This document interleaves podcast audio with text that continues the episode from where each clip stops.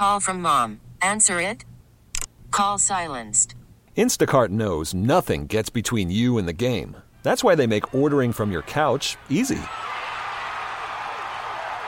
Stock up today and get all your groceries for the week delivered in as fast as 30 minutes without missing a minute of the game. You have 47 new voicemails. Download the app to get free delivery on your first three orders while supplies last.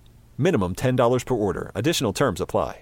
We get it. Attention spans just aren't what they used to be heads in social media and eyes on Netflix. But what do people do with their ears? Well, for one, they're listening to audio. Americans spend 4.4 hours with audio every day. Oh, and you want the proof? Well, you just sat through this ad that's now approaching 30 seconds. What could you say to a potential customer in 30 seconds? Let Odyssey put together a media plan tailor made for your unique marketing needs. Advertise with Odyssey. Visit ads.odyssey.com. Yes, Nick Saban.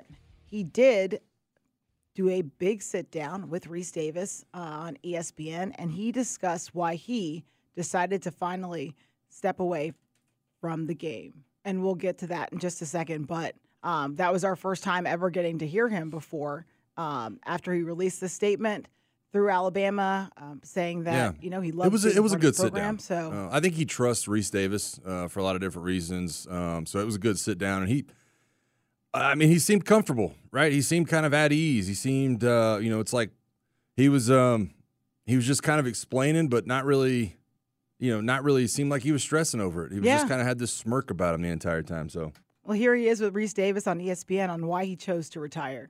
No, I don't think there's any good time, especially when you're a coach, because once you're a coach, you think you're going to be a coach forever.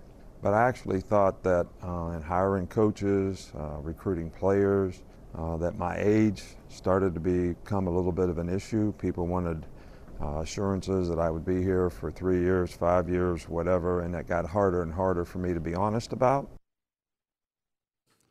Yeah, I, I, I I think it's it's true, and it stinks honestly because this is something that you don't deal with. Uh, you know, obviously if you're an NFL coach and all that, but he just basically said, "Look, man, um, when it came time for coaches I was hiring or recruits I was trying to bring in or players that were already on the roster and asking how long are you going to be here." He said it got more and more and more difficult to actually be truthful with them and say it would be multiple years, right? So it was just it's um I, I thought he was extremely honest and and I can't even imagine how difficult some of those conversations must have been, honestly. Yeah, and hearing from Saban's a great way to start off our college football segment. It's time to talk college football on the morning shift. Brought to you by Window Nation. Buy two windows, get two free. Visit windownation.com. Sports Radio 929, the game.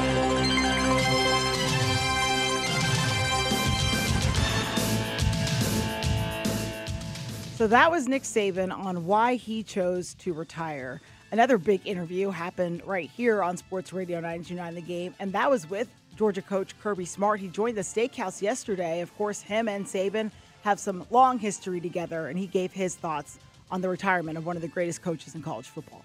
Uh, I mean, yeah, I know. I think uh, a little, little shocked when it came about, but uh, you know, it's one of those things that uh, it's inevitable for all of us. We're gonna, you know, all walk away. Sometimes you walk away on your own terms, and sometimes you don't. And I think it's pretty cool that he got to walk away, you know, on his own terms.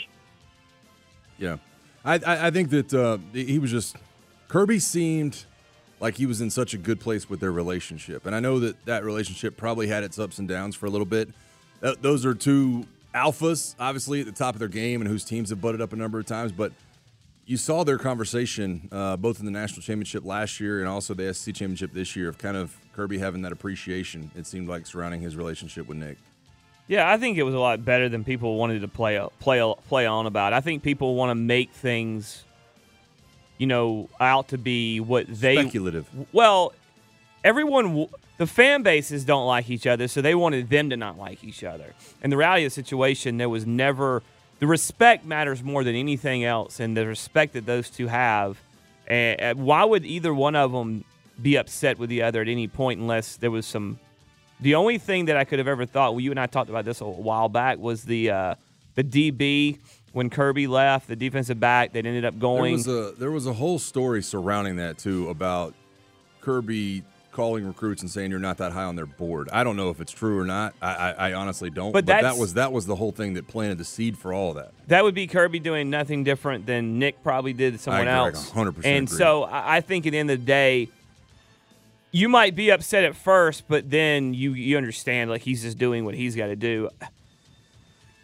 I, I, I'll tell you this much about that situation before we move on. I told any Bama player that I knew that might have been upset or any Bama fan, I was like, if I got hired as a head coach at Bama and went back to my alma mater, please believe that if it was up to me to bring Bama to greatness, I'd be pulling every freaking string I had. So if you would want me to do that at Bama as a former player, don't get mad at Kirby for doing anything when he went to Georgia. I can just tell you that much. Yeah, and Kirby and Saban now, like Saban's gone, he's he's out. Kirby's kind of taken over that that that spot as who's he's the top dog in college football right now. Um, Dabo had it. At, Dabo would have been it five years ago, but he's slept, and now it's Kirby. So I think Kirby's looking a little bit at what Nick is doing and saying that's going to be me. And what I mean by that is we mentioned going out on his own terms. Kirby's going to do that. I don't think he'll. For I don't. sure. I don't think he'll be seventy-one or two or however old he is. He'll. He won't be near that old, I don't think, because of the grind the game is now. But I agree. But Kirby sees that, and that's what he wants to go out as. We already know his voice carries a ton of weight. I think what I'm what we're about to play for you. Didn't you have this idea? Uh, was it you or was it Mike or Beau? Or We've was- I, I talked to Randy about it a couple of weeks ago when I was like, you know, if we want to stop having the opt outs, then sign these guys to contracts, right? Put it in their contract, their NIL contracts. So they're in a three year contract and they have to play in the bowl game. Now, I mean, that's just the bottom line. If you if you want them to play, and obviously the money's being thrown around now, then pay them some money that guarantees that they'll be a part of that bowl game because a lot of other people are making money on those bowl games. Kirby Smart on the Steakhouse gave his thoughts on that. That's really what you need to develop a player is you need two, um, maybe three years. And uh, I, I, when kids have been in our program two to three years and they don't see that they're going to have playing time, most of the time they're wanting to go somewhere else, and we're we're comfortable with that because they haven't blossomed all the way to the point maybe they need to. But most of the ones that make the decision to go quickly, they make it all about immediate gratification, and that's the part that's that's that's the toughest part is is that makes it hard. It does feel like, in my opinion, I'm curious to get you guys' opinion on this too. It feels like development in football is just out the window. It seems like at all levels, right? You- Their, their transfers are, are a bigger part of high school ball than it's ever been, and the tenures of coaches at the NFL level are way shorter than they've ever been, right? You're not getting these leashes of four and five years. You get one, two, You're out. maybe a little more. Uh, obviously, you know the different situation with Arthur Smith here with the with the salary cap, but some of these guys are just you're out, man. Like uh, you, you, you, your first year coaching, if you don't hit the ground running, it's like, hey, you got to go. So, I think Kirby's words are pretty heavy at all levels of football. That development is just these guys think these they have uh, other. Nick Saban said it before. A lot of these guys think they have options, but really, if you want to be a good football player and you want to develop, you don't. You don't have a lot of options. You need to show up and work. That's your option. Yeah, and, and if you look at the development, we, we, we see defensive players seem to be more ready to play in the NFL out of college than, than offensive players. And there's a reason for that. These coaches, because there's no time to develop, they're controlling so much of the offensive game plan. I was reading an article, the one with Mac Jones and Albert Albert Breer wrote about, you know, Belichick. That Mac Jones is he's not re- he did, basically Josh McDaniels was reading defenses for him in the first year because and remember when Patrick Mahomes got to the NFL and he's in like he's won a Super Bowl, he's going in, he's won an MVP, and he goes, I'm just now figuring out how to read a defense the way I need to in an NFL level. It's because every time they look over the sideline and all these boards are going up and there's all these signals going around, they're reading the defense for the quarterback and changing plays for them because there is because they don't have these guys for very long. Not to mention if they don't win immediately, they're gone. Yeah, Well, the think ironic the part of that is that Brian Daboll was his OC at Bama. Call from mom. Answer it. Call silenced. Instacart knows nothing gets between you and the game. That's why they make ordering from your couch easy. Stock up today and get all your groceries for the week delivered in as fast as 30 minutes without missing a minute of the game. You have 47 new voicemails. Download the app to get free delivery on your first three orders while supplies last. Minimum $10 per order. Additional terms apply. So the portal's hindering development. I mean, that's. I mean, even if you're if you're a player and you stay and you do put in the work, but somebody comes in better than you. I know the whole thing is like, oh, outwork them. Well, some people are just more talented than Right. you are. So I don't know how you I can stop that cycle um, in a way where, yeah, if I'm a guy busting my butt and then they bring in somebody else that's better than me, then yeah, I'm, I'm going to go somewhere else and bust my butt for somebody else. That's a great point because I think it works both ways Yeah. to the point where if I'm a quarterback and I want to, you know, hey, three years, four years, develop, and- yet at the same time, my coaching staff is going out on the portal market and saying, hey, I'll pay this new quarterback a million five to come in. Like it, it's not giving. spot. On the flip side of it, they're not giving other, you know, the, some of the guys under them a chance to develop. So. It's a it's a it. it's a mess, man. It is an absolute mess right now. Um, I, I was really excited when when Coach Saban said with Rece Davis that he was going to remain part of college football and try to solve some of these issues.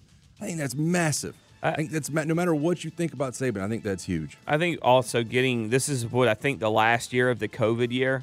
So we won't. Hopefully, Yeah. we will be after this year. We won't have uh, Casey Thompson going to Oklahoma to play his seventh year of Seventh college year. football. We'll be oh, and, and that'll help.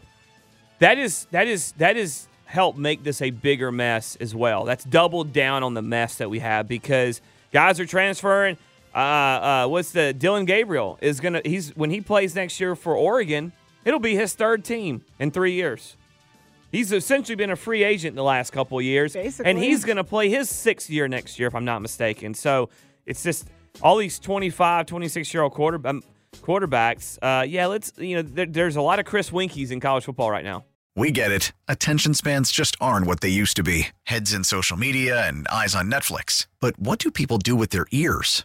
Well, for one, they're listening to audio. Americans spend 4.4 hours with audio every day. Oh, and you want the proof? Well, you just sat through this ad that's now approaching 30 seconds. What could you say to a potential customer in 30 seconds? Let Odyssey put together a media plan tailor made for your unique marketing needs. Advertise with Odyssey. Visit ads.odyssey.com.